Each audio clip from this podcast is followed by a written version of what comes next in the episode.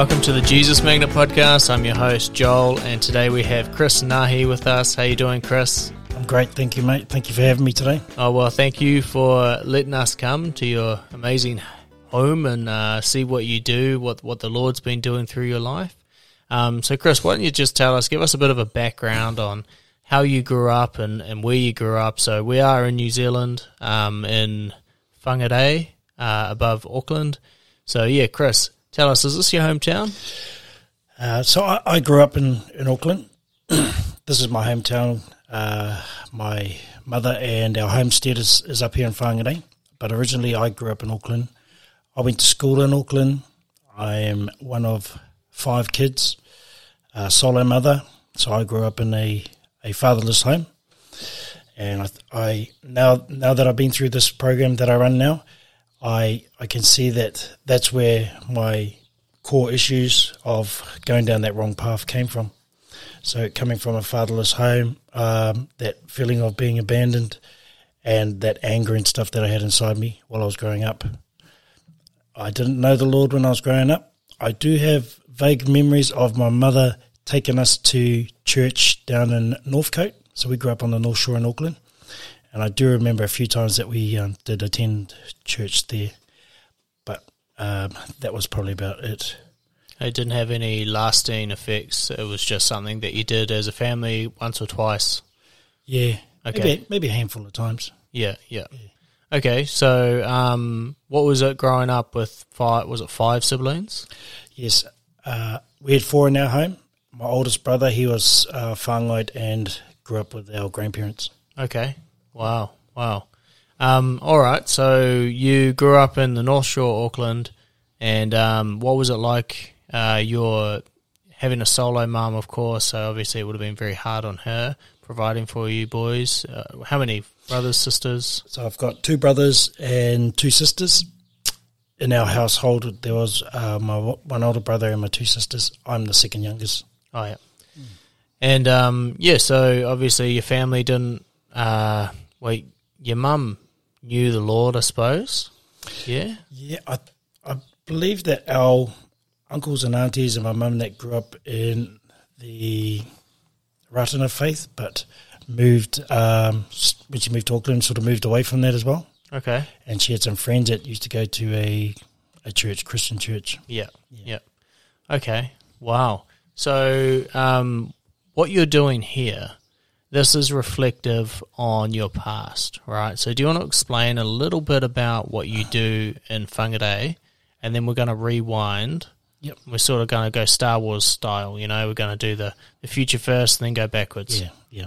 So currently, I run a a program in Whangarei. It's a twelve month living program called Victory House, faith based program, minimum of twelve months. Uh, we're also a working in activity program. Um, and through that, uh, what we're trying to do is we're trying to get our residents work ready because it's one thing to, to do a program, but if you're just doing courses and counselling and you're not ready for work, how are you going to go back out into the world and, and get a job? So our work and activity side helps these guys get ready for work as well. Mm. Um, I, I feel that what we're trying to do is they come into the program with part of a jigsaw puzzle and we're trying to help them put that jigsaw puzzle together. They'll have some pieces that they'll already come in with, and then we'll help them put other pieces on there, whether it's through counselling courses, um, work um, programs that they can uh, attend through the DHB. And uh, for me, uh, the frame, his name's Jesus.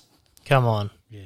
Awesome. The frame of the puzzle. Yeah, that's what awesome. keeps it all together. That's so good. Yeah, man. And um, could you describe sort of some of the, the typical attendees of your 12 month course of yep. Victory House uh, before they come? Yeah.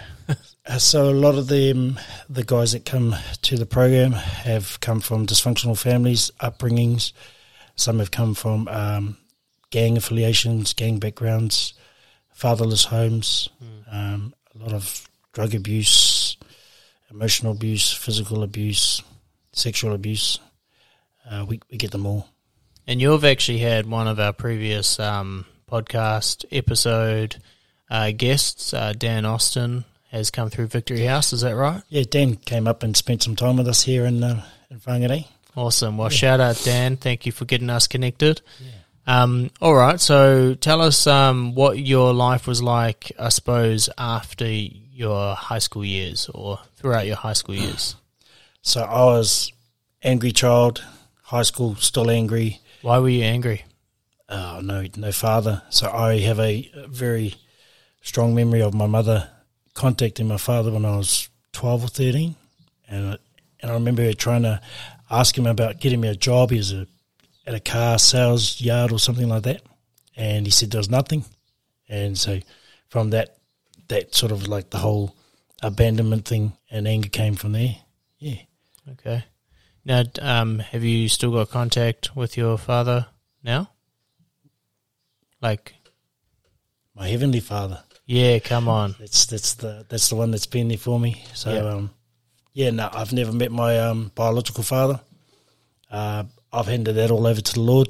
Yeah. Yeah, Okay. I, th- I think that's huge, actually. You know, Yeah. what, what you just said there. And um, I don't want to graze over that lightly, but you said that you never knew that, of you never knew your biological father, Yeah. and um, that you've handed that over to the Lord. Could you actually explain that to somebody who's listening who might not know what that means? They might not be a believer. So when you hand stuff over to the Lord, what it does, it just lifts that that burden. When you become a Christian and you know what you know, it just lifts everything off you. You don't have to worry about that. You know, cast all your your thoughts and your fears. Just pass it all over to the Lord. Yeah, and it releases that burden from. Yeah. You're not carrying that. You're No. not carrying any unforgiveness around or anything like that, eh? No, That's awesome. it's I, just, yeah, it's just the way it is. that's so cool. Um, I just wanted to really touch on that because it's one of the biggest things today. Um, there's a famous quote that says, "Holding on to unforgiveness is like drinking poison and expecting the other person to die." Yes, mate. And um, yeah, I just think you know that's awesome that um, Yeah. God has, is is uh, the Bible says He's the father to the fatherless, Amen. and He's operated in your life per- perfectly with that. Amen. Yeah. Um, okay, so you're an angry young man. Yep. Tell me a little bit about um, those early days. Um, getting in trouble, looking to the wrong um, people for, for guidance, like friends, um, fathers, and stuff that were on the wrong path anyway. I didn't know any better.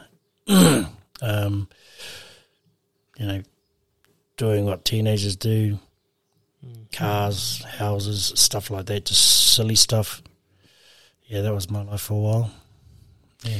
Did you were you involved in uh, the worldly material substance, substances such as uh, drugs, alcohol, anything like that?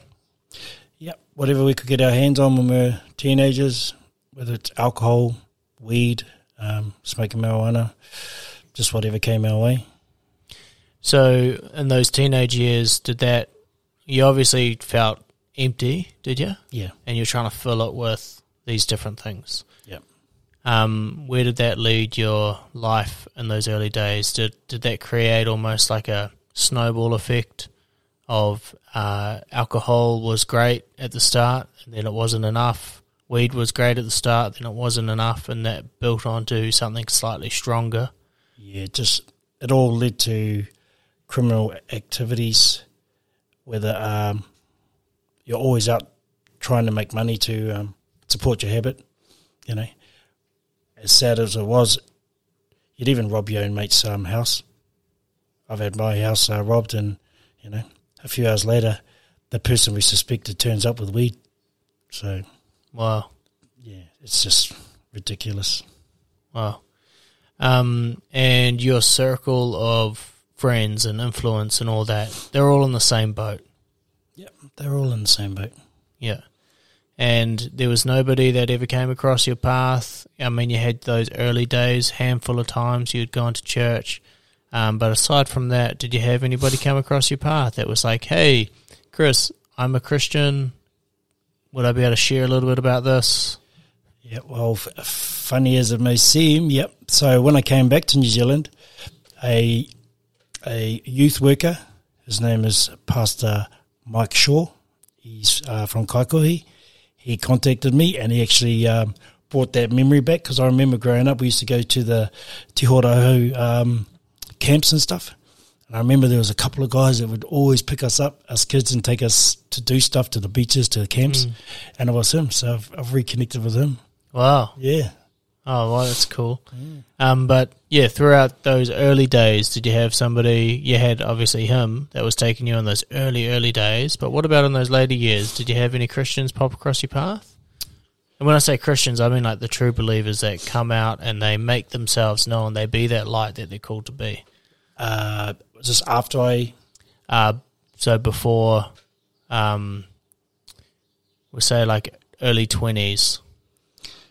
I had a few rugby league coaches that guided me because I left New Zealand when I was 18 and I went to Australia to get away from my troubled life over here. And I went to Australia to Alice Springs playing uh, rugby league there. And yeah, I had a few influences. Our our coach was a he was a cop in in Alice Springs, and then our assistant coach he was a ex North Sydney Bears uh, player. So I had those guys in my life. Okay. Wow. Um, all right. So at which point then? Um, I actually have no idea how old you are. How old are you? I'm 49, uh, You're 49. last week. Okay. And do you recall the time that Christ entered your life? Yep, How old were you? 42. Okay. So you you've got we're only in your early twenties. Yep. So from twenties to forties, what happened over that time frame? You're over in Australia. You're playing rugby league. Yep. What happened? The world happened. The world happened. Yeah, so I was playing rugby league as a teenager, got picked up by an NRL club, uh, the Gold Coast.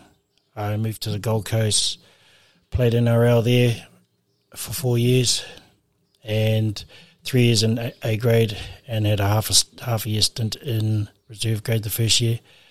Then um, I was introduced to Class A drugs, ecstasy and cocaine while I was playing footy. And yeah, and then my career started going pear shaped. How quickly did that affect you in a negative way? Oh, it only took about 16 months. 16 months. And then it was, you were, at which point? Well, what did you look like after 16 months? Uh, so I couldn't get a contract with another team. Our our team folded. So I ended up um, going back to the local competition, and the uh, love of money and all that attention, uh, feeding your ego. Um, I was missing it, and by now I had made connections to access drugs. So those drugs, you, you mentioned a, uh grade A drugs. Is that a common thing in rugby league? Yes, It is. Yeah, when I was playing, it was. Man, I didn't know that. Does, do they use it to just party or do they use it as performance enhancers? Party. Okay. Yeah. Um, man, that's it's a it, it sort of hurts my heart to hear that. Really, you know, because and it makes sense. You know, like you win you win a game, you you want to go party, Yeah. and um, you, you know, especially if it's a big game, you know, you might have won a championship or whatever it is, and it only takes one person to bring it in, and then everyone's on such a happy Yeah. theme that they're all going to get pulled in. Is that right? Yep. That's it. Um, okay, so at which point then you're uh, going into this, these Class A drugs? Sixteen months have gone past, and you're not able to play. I, I'm still playing. You're still playing, Yeah. okay? And how is it affecting your day to day? So when I stopped playing in the NRL, and then I moved to the local comp, and then I was there for maybe one season. Then I moved into the Queensland Cup, played four seasons there. I was what they call a um, an addict that's using and, and working, while I was using and playing. And I was playing some really good football too. I was. I feel now that I was actually playing football, playing league, and I was just um, playing angry, angry at myself for getting myself into that comp, trying to play my way back in, but it was it was too late then.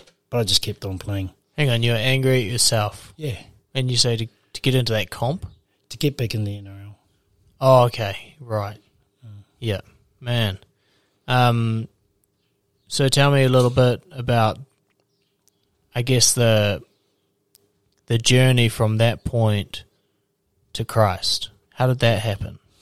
So around 2002, 2003, uh, along came a drug called ice, maybe a bit earlier, but for me, that's when I started um, using ice. Uh, and then what happened was I was dealing ice, and sooner or later, um, the cops come knocking on my door. I get charged. Um, I end up going to jail. Uh, and I was actually freaking out when I was going into jail. It's like, oh no, going to be getting in fights and everything. But what happens is, if you're someone who's been on TV and you go into jail, it's like people are like, oh yeah, he's famous fella. So they all start feeding your ego again. So by the time you get out of there, if you haven't rehabilitated yourself or you haven't got any right supports when you come out, all you've done is you've just made new contacts in there. So when you get out, you've got all these guys that can get you different drugs. So uh, when I got out, now it was really So time what, to start dealing. the whole jail thing didn't do its job of rehabilitating. Uh, It, it did the opposite. yeah, it's a breeding ground for for uh, gangsters and drug addicts. Wow. Yeah. And um, how long? Can I ask how long you were in jail for? That that time I was uh, just over eighteen months of my three and a half year sentence, and then the following four or five years I was just in and out of jail uh, constantly, three months here, five months there. Yeah, Wow. going around the mountain we call it. And I suppose the um, that natural fear of the police and all of that does that fade? I suppose going in and out of jail, No, it increases. it increases. Yeah, yeah, yeah. Your paranoia is just True. Yeah out the over the Richter. Yeah, because he obviously never wanted to go back into jail. No, Each time it was like, oh, dang it. yeah. But at least you knew what what it was, what was happening. Did you go back to the same jail? No, I went to a couple of different ones. Yeah, Okay. it was mainly uh, returned to jails for due dirty urine tests when you get drug tested and stuff like that. Right. Yeah, Wow. Okay. And um, I mean, I've heard a couple of stories where, where people go to jail and and they actually uh, find God sometimes. That wasn't something that happened to you. that's what happened to me. That's what happened to you. Come Yeah, on. I'm just All to get to that part. Well, let's hear it. yeah, yeah. So I was going in and out of jail. Uh, I was married over there, had a house, a um tree lopping business and stuff like that. Slowly losing it all, lost it all. Ended up homeless. So I was living on the streets, couch surfing, burning bridges everywhere I went, uh, in and out of jail. And then um, in 2016, late 2016, around October, I've I'd come out of um, a 15 year uh, P addiction, and and what happened was um, I had a light bulb moment. I was like in my cell, crying, looking up in the dark, called out to God, "If you're real, help me." And I felt this this voice inside me, the spiritual awakening, telling me to follow Him, and then He'll um, restore me. Didn't know what it was. The next day, I came out of my jail cell, grabbed uh, the Bible, went down to the card table, and just opened it up and had a book that was sort of I'm just going to write some scriptures down, and it, and I opened it up into Proverbs and Psalms. And when I opened up Psalms, it took me straight to Psalm 23. The Lord is my shepherd. I was like, far out, this, that's exactly you and me. I'm a lost sheep. And that, that, um, that valley that I've been walking through, I've been walking through for 15 years. You know, and then, um, yeah, it was a sp- spiritual awakening that, um, like, it was like the Lord had taken away my addictions, just ripped it out of me, like, Just that. Yeah, just like that. Um, I got released about a month later. Actually, when I was coming out of myself, because I start coming out every morning, grab the word of the day um, and my Bible, and I'd read the word of the day out, and there'd be guys uh, over there that would move closer to our table, listen, oh, what's this fellow on about? Mm. But I didn't care, and then someone even said to me, goes, oh, you Christian, bro? I didn't even know what he was on about. I was just like, yeah, bro, I'm a Christian. Come I on. just kept on reading, and then a month later, I got released from the Southport courthouse. Uh, I walked for about two two and a half hours to a mate's place, and when I got there, they were smoking, P, drinking, and stuff like that, and offered me some, and I was like, "Nah, man, I'm I'm all good." later on, my mate said to me, "Man, he goes, I never ever seen you turn it down." I used to get people offering it to me get rid of me. How did you feel in that moment? Did you actually feel a draw to it, or you actually felt set free Yeah. from it? Yeah, set free. Wow. I just didn't even. Did that did that stump you for a second? Did you go? You said no, obviously, Yeah. but did you think, "Hang on, who's saying no? That doesn't even say. Mm. Who is this guy that's in my pants?" You know. that just didn't interest me. It was like, nah, something happened to me in that jail cell. Wow, Yeah, that's awesome. So in a moment, you had all your addictions just pulled off you, yeah. and no- you went through no withdrawals. I, I I'd been in July, August, September, October. I'd been there for three months, so I'd, You're I done. just just landed on my feet, and then I had that Okay. encounter. yeah, Um, yeah, but I was I was done with it. that's awesome. Yeah, and then um, after that, I was I said, "Oh man, I just want to have a shower because I've been walking for ages." I went upstairs, had a shower, and I said, "Oh man, can I crash out?" So I went and had a lay down in the spare room, and I was asleep. And um, in um, about two in the morning, I wake up. My mate tells me later on, he goes, "That's what he said to me." I wake up, but in my um, dream, I had a dream of my Bible, and it was open like this, the prison Bible, and on one side um, it had words, and on the other side had words, and this voice was saying really loudly, "These are the things to stay away from." And on one side it says um, drugs and alcohol, and on the other page it said sexual moralities. These are the things to stay away from. These, and it kept repeating, and then I woke up and I went downstairs. My mate said later on, he goes, "Bro, you came downstairs and your eyes were beaming."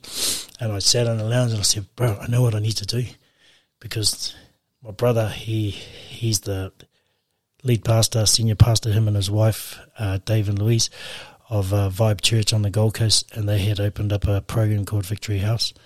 And I said to my, I don't know where I got this time from. I think I was just trying to be respectful because I said, man, at six o'clock I need to ring my brother. I need to put myself in, in his rehab. Um, they moved from the lounge into the garage while I sat there and just watched TV, waiting from two o'clock till six o'clock to ring my brother to go into to rehab. Wow. And then, um, yeah, that's where that.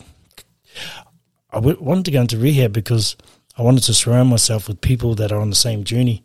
I didn't want. I knew I couldn't stay out in the world, so That's a good didn't want to be question. These guys, Yeah, why why after being set free from drugs and alcohol you you would go into rehab and it was to make yourself accountable yeah, and go actually yeah, God set me free from this. Now it's time to get discipled. yeah, yeah, because I knew it was a, a Christian faith based program. is like, yeah, I can get there, learn about this fellow Jesus. I'm, I'm hearing in my head, Yeah.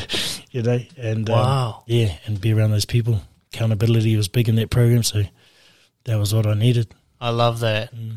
I love that. And um, so this uh, Victory House that you went, what is one of the biggest things out of Victory House that you've gone, wow, I really needed that? Like something that maybe that you would be able to share, because I know it's a 12 month course, right? Yeah. Probably can't share 12 months in, a, Yeah. in an hour podcast, but tell me um, what what's something that you can take away from it and share with somebody that might be struggling with addiction now Yeah. in that course. Yeah, the the big thing that stood out for me, and it's something that I struggled with as well, is the whole accountability system. It was like, what's going on here? It- there's quite a few things, that- and there's another thing. They are the groups, like some of the groups they have, learning how to be assertive when communicating with people instead of being abusive. They're doing these groups, and I'm like looking at them, thinking, why are they talking like that?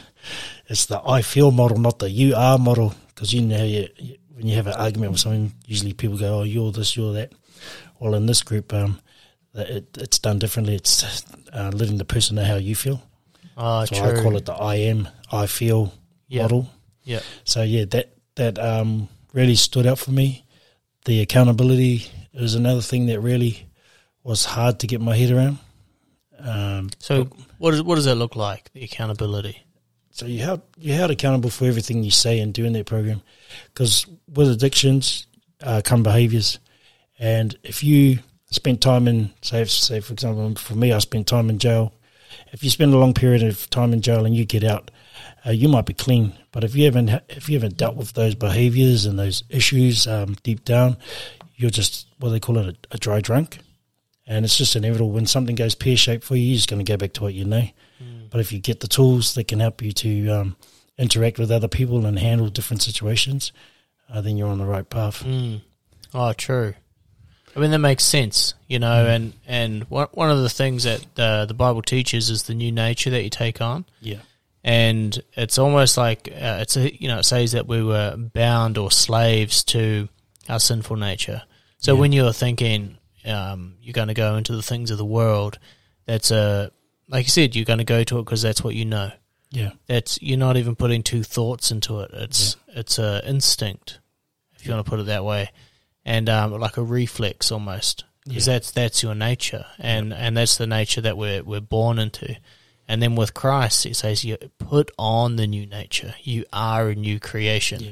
and all of a sudden, when you were offered, um, sorry, was it drugs? Yeah. And you said, "Nah, I'm good." yeah, there's this choice and you still have the choice to you know jesus says choose life yeah, not death so you had this choice you could choose that or or you could choose jesus and i love how you just went no that that huge moment no and it was like all of a sudden like you're going down this road to death and and it's just that one moment all right you got now you've actually got because god still gives us a choice even after revealing himself Yeah. there's still the choice after that yeah, and um, I just love that how you, you said no, and then not only that, you go on the next step and going, all right, I might know that God loves me. I, I know that God's real, and He's given me the ability to choose. Now I, I need wisdom in this. I need yeah. accountability, uh, counseling, you know, and Spiritual guidance. yeah, Yeah, yeah, yeah. Come on. So you did the full twelve months uh, with your brother. yeah. So uh, what happened was, I got into to stage three of the program, and I was uh, coming up to just about going into stage four, How many stages are there? four stages. Okay. And th- this this is how God works in my life. So I'm coming up to stage four.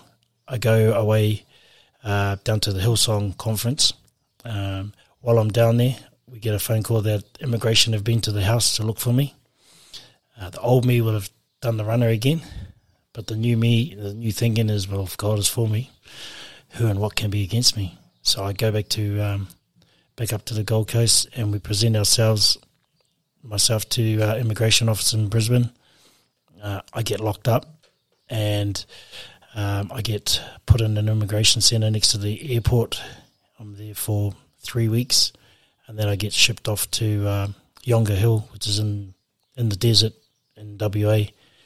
And um, I'm still positive. I'm like, I get there. What's, what is Yongah Hill? Is that a it's an immigration centre okay? for Right. where they uh, place people that uh, are looking at getting deported.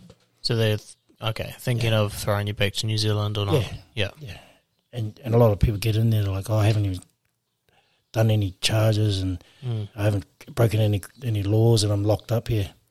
Me, I'm the opposite. I, I'll own my behaviours. Yeah, I've, I've broken the law. Yeah, I've done this. I've done that. Yeah, I, I, I probably do um, deserve to be here. But you know what? God's put me here for a reason, and I'm going to find out what it is. So when I got to Yongah Hill, I started looking around for the Christian brothers, and um, I found um, uh, this group of them, all different nations, and that uh, they they meet for Bible studies and and have a um, service on Sundays. So I started attending that. Uh, while we're there, one of the South African brothers that uh, leads it, he uh, was doing his last sermon. He says, "Yeah, I'm going um, going back uh, this week. The Lord put it on my heart to share." Like, that, voice was telling me, get up and share, get up and share. Tell them about salvation. Tell them about forgiveness. So I um, said, yeah, I'll share next week. And then I got a hold of my brother. I said, I'm going to share about my salvation and, and, the, and the forgiveness that I have now. Um, can you send me the notes for um, for an altar call? Because I haven't seen them do one here. And I know my brother that do them every week. Yeah. So he brought me, um, sent me some notes and that um, I shared, and then I did an altar call, and there was 15 guys there, and 12 of them put their hand up, and You're some of them were, were new. Yeah, so that was awesome. Kept me going. Just that obedience, eh? Yeah. So you felt a, a, a, a calling or a pull or a voice. What was it that told you to do that? That voice, his voice. Yeah. Yeah. So how do you hear God's voice? Because everyone hears it a little bit differently. I like, for me, I like feel it inside me. Yeah. Yeah. Like a pull. Yeah. It's just, it's hard to explain.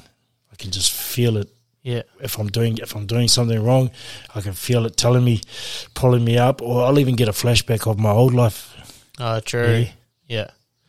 Oh, that's awesome. Um, I've heard a couple of different people say it in different ways, and Yeah, one guy said that he, he knows it's God when it's it's kind of like shooting hoops, and you know the moment you're throwing throwing it, you know it's going in or not, and it's kind of like that. You're like you don't even have to see it. yeah, You know if you're doing it right or wrong, or, or if God's in it or God's not in it. yeah, It's just that feeling. And um, the more you operate in that feeling, the more swishes you get. Yeah. And um, you start to recognize it. Um, that's really cool, man. I, I think that's so cool. Uh, are you still in contact with those uh, guys that you led to Yeah. salvation? Uh, some of them on my Facebook page. So That's so cool. yeah, yeah, That is so cool, man. yeah, man. Um, all right. So you're in uh, this immigration Center. center. Um, I think you're the first person I've ever met that's been in one of those. Um, I didn't even know they existed until right now. um, okay, so what happened after that? You obviously you're walking with Christ. You're learning how to obey the voice of God. You've had a good what three quarters of a year of discipleship with your brothers Yeah. um, Victory House training. Um, what ended up happening? Did you end up getting deported? Or Yeah. So I ended up getting deported on October the seventeenth, two thousand and seventeen, and I came back to New Zealand. I was in contact with a good friend of mine, Owen Paulmana. We used to knock around together in, in the Gold Coast. He had a radical encounter too, um, and he's over here. He's doing working with the homeless, doing street ministry, evangelism, and stuff like that. Mm. So I fly back here. When I arrived, I had I was given one hundred and fifty dollars, and I had a, a bag full of clothes that pretty much weren't even mine. And yeah, I was dropped in a motel near the airport. Contacted my friend um, Owen, and then he came pick me up and showed me around for a bit. Um, and then we went on a seven week hikoi all over down the east coast, down the west coast, speaking in churches, women's refuges, rehabs, youth groups, and just um, sharing uh, what God had um, and Jesus had pulled us out of. wow. Yeah, So you're legit just walking around sharing your testimony. yeah, That's epic. I love Yeah. that because that's exactly what our podcast is. It's all about people's testimonies and everyone's got a powerful one. yeah, I love the conviction there to go share what I've done in your life. yeah. Yeah, that's Oh, awesome. It was all new to me when when, when no one's hitting me up about it. I'm going, yeah, bro, tell them about where you were, tell them what's happened. Yeah, yeah. Yeah, and then yeah, after I did it for a little bit, uh, that's when I realised, yeah, testimonies are really powerful. Like everyone's got a story, you know. It's true. Everyone's got a story. Everyone's got a story. It's a true experience. You're a witness of what God's done, you Yeah. know, through feeling, through thought, through action. And um, you've seen you've seen God move. I mean, you witnessed. I mean, I, I said this a couple of times um, uh, when we've had a few different uh, people addicted to drugs, and God takes it from them. I've heard this so many times now, and it's it's weird because I, I get a headache and withdrawals from not having my coffee. I don't even know if I could compare it to, um, you know, meth or any of the other um, A grade drugs.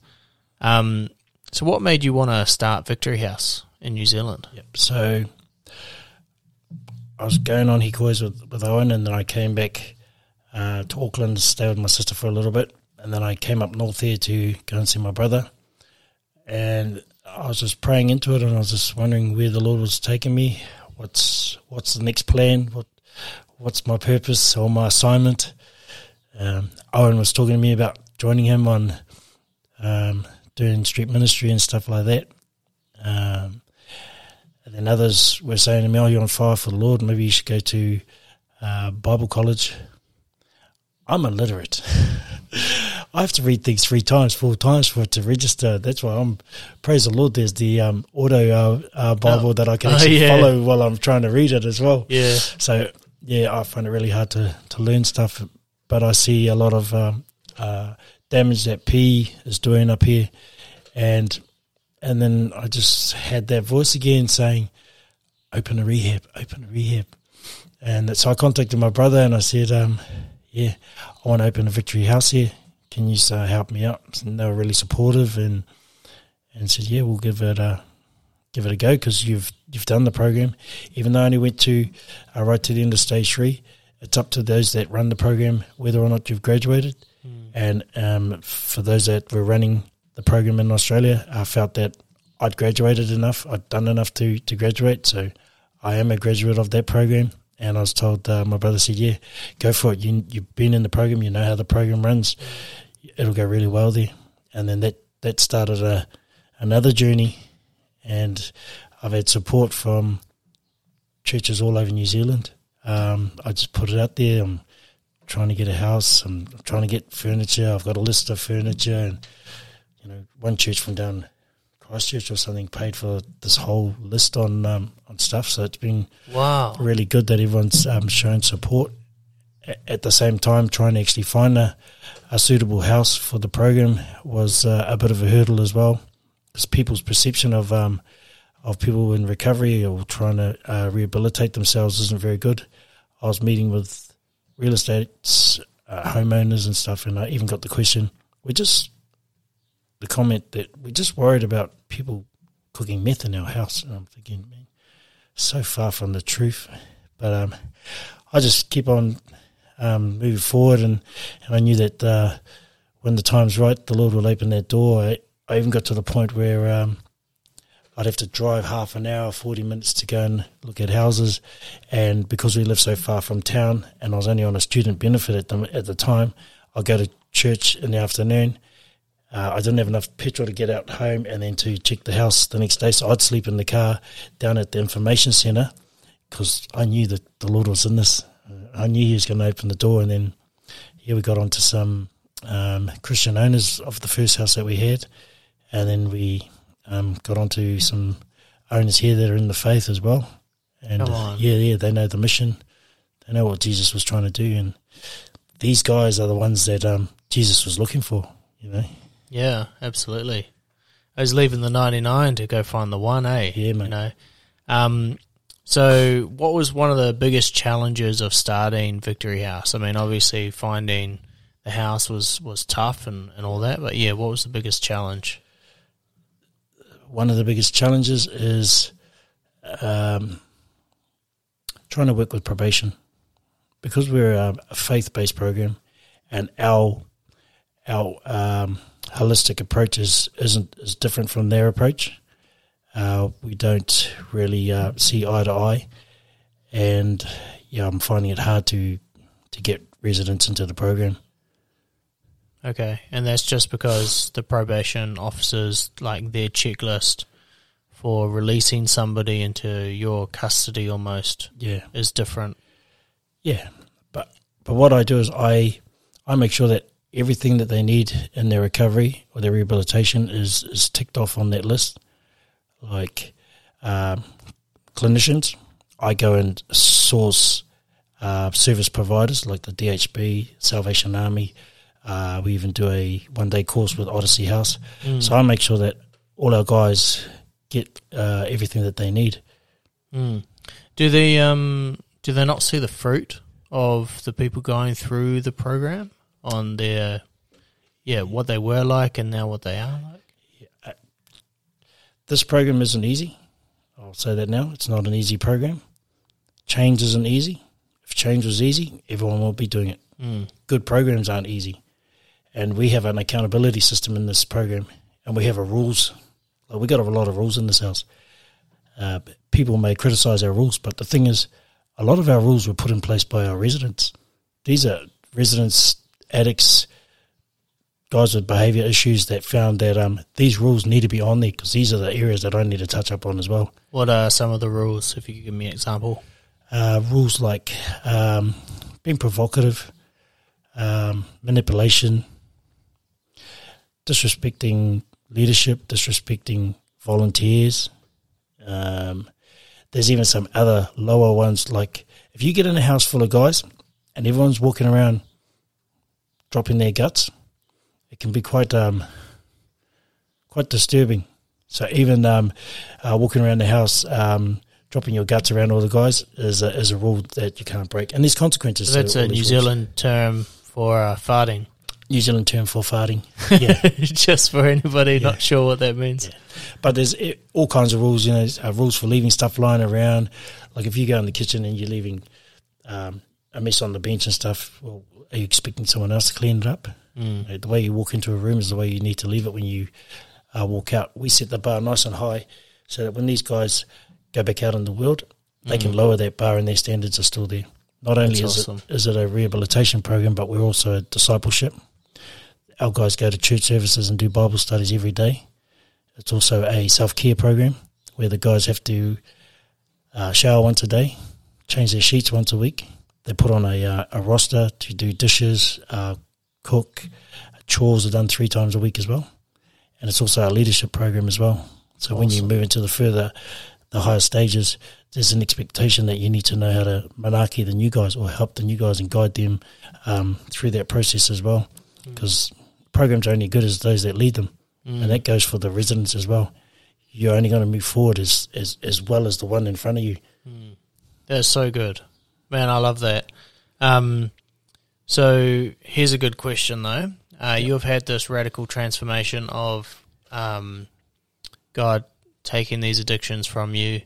Um, so some people wouldn't have had an encounter like that. That might come through Victory House and, and different people that you talk to. Yep. Um, if they haven't had an addiction, uh, sorry, if they haven't had an encounter that takes away their addictions, and they still struggle with them, how do you help those people that are still tempted and don't understand how you got free? Yep. The best way I can explain it would be to say to them, You've got nothing to lose in trying this out and everything to gain. If you're a non believer like I was seven years ago, I'm six years clean, just over six years. Mm. If you were a non believer like I was seven years ago, it's like this take your eyes and put it on Jesus for 12 months, and you watch the doors that open in your life in Yeah. all areas. That's awesome. Yep.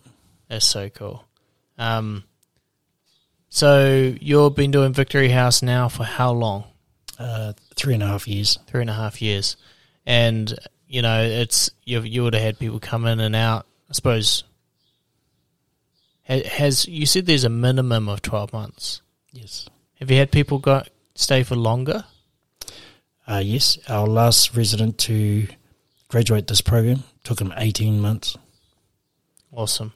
And it's cool that you you allow them to stay longer. You know, it's not like a uh, if if you're not fixed, you know, in in twelve months, then well, too bad. You're too tough. You know, you're too set in your ways. I love how you got that amount of grace that says, you know, this is a twelve month program, but we will be with you and and do whatever it takes Yep. to to help. Yep. So, so this is a minimum 12 month program, and we say a minimum 12 months because there's no moving through this program unless we're seeing the necessary changes. So, if you're in the earlier stages and you um, cannot sit with stuff that's been brought to you, or you're not able to uh, be kept accountable or hold others accountable, then how can we move you forward to display the right behavior for those that are coming up behind you? Mm. Um, we're not a tick box program, and from our graduates, our success rate from uh, those that have graduated this program is 100%. None of them are back in the um, system or, um, you know, Yeah, they're all on the right path. that is so good. Yeah. I love to hear that. So, where is God taking you now? God taking me now.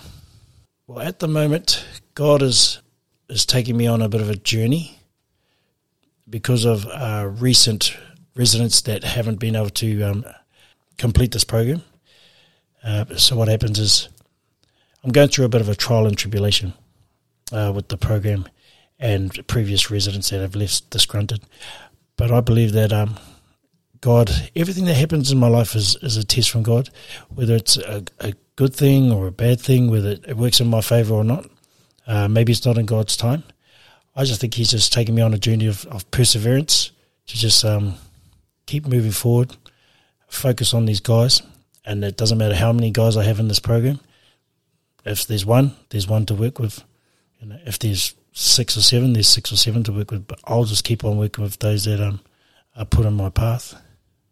I believe that I was digging a hole for 15 years, and Jesus put his hand down, told me to put that shovel down and climb out, and and from that, I I believe that he didn't bring me back to New Zealand to go back to scaffolding, to sit on the couch and turn up to church on Sundays. We're all called for a purpose or an assignment, and for me, it's to minister to, to people and show them that Jesus is the answer. Come on, that's so good. Um, do you have some advice for somebody that might have addiction issues or uh, anger issues or um, issues just in general, um, just problems in life? As, as life throws a lot of a lot of punches, you know, life's hard, life's tough. Um, somebody that's that feels like they're hitting rock bottom, and they're listening to this podcast and they're going, you know, um, Victory House isn't anywhere in my country. It's not anywhere near me. I do want to get on the right track. What is my first step? I would I would um, suggest that you reach out for help. A good place to do that, if you can, is jump on the internet, punch in what you're struggling with, and there's got to be a counsellor, a program, um, a service, uh, something out there. Uh, there's a lot of programs out there, you know. One shoe doesn't fit every foot, so you just got to uh, keep searching, f- find that program that works for you if you know yourself and your environment that you you know because you can't get well in the environment that's making you sick sometimes you've got to remove yourself from it but um it's the best thing for you and your family whether you're a man or a woman um, reach out That's so good.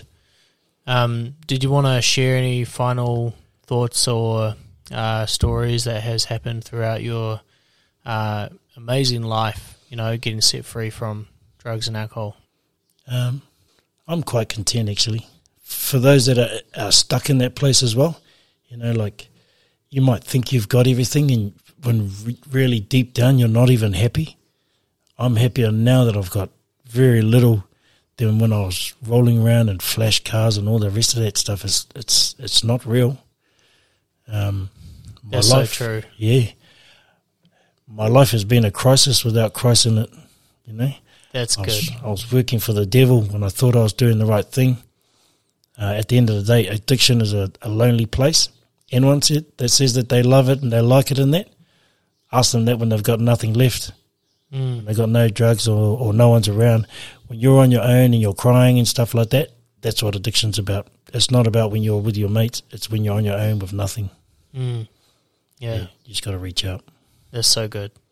Um, man, Chris, I just want to take my hat off to you. You know, before we sign off, you're an you're an incredible guy, and I just love how you've been given this life. These are the things that's happened to you, and you've turned almost everything that has been a weapon against you for a weapon for you. You know, you you've switched everything, and that these trials and and everything, you know, even even if you had got on the right track and I don't know, let's say you went and got a good job and had a family and all that sort of stuff and went to church, like you said, and and God's flipped that. You've actually gone to the next level. You've gone like these are these are the things that that I've struggled with in my life. I've been I've been to prison. I have struggled with drugs and and all of these different things. Now what I'm doing is I'm I'm that like that fireman going into the burning building and finding other people that are struggling in those areas and I'm pulling them out. And you're willing to put yourself out there in an uncomfortable position. Yeah. Because these are, you know, they- these are people that need God Yeah. you know, and it's not that they need them any more than anybody else, but they're people that I think if I went up to some of these guys, I'd probably get a punch in the face if I were to talk about Christ. But you're you can relate. You've given this amazing gift of being able to relate, and you're walking in that gift, and and almost that that God has said, look, you've you've gone through hell and back, so you can find other people who's going going to hell and bring them back. Yeah, yeah. And it's just so cool, you know, like thank you. Yeah. Thank you for being obedient to Christ. Thank you for just walking the walk. Yeah. God, God keeps on blessing as well. So, if you believe, you receive. And um, I, I do have a family as well on uh, that, that's over here um, cheering me on as well. So, Mm. Come on. So the Lord uh, crossed paths with my wife, and um, between us, we have a blended family of nine. Of nine. Yeah, That is my so two, cool. seven. So That uh, awesome. yeah, no, it's it's going really well. That's a big Christmas, man. Yeah, we have big we have some big Christmases as well. big Christmas. I love it. I love it. Awesome. Well, thank you for joining us on the Jesus Magnet podcast. I mean, I just yeah, thank you. You're you're an incredible man, and um, I know that this is going to be a blessing for anybody that's listening. Thanks, mate. Thanks for listening to this episode of the Jesus Magnet podcast. If you enjoyed this, make sure that you connect with us. Find us on Facebook, on Instagram, and if you want to support us, be a member of our coffee club, Jesus Magnet Coffee Club. See you next time on the Jesus Magnet.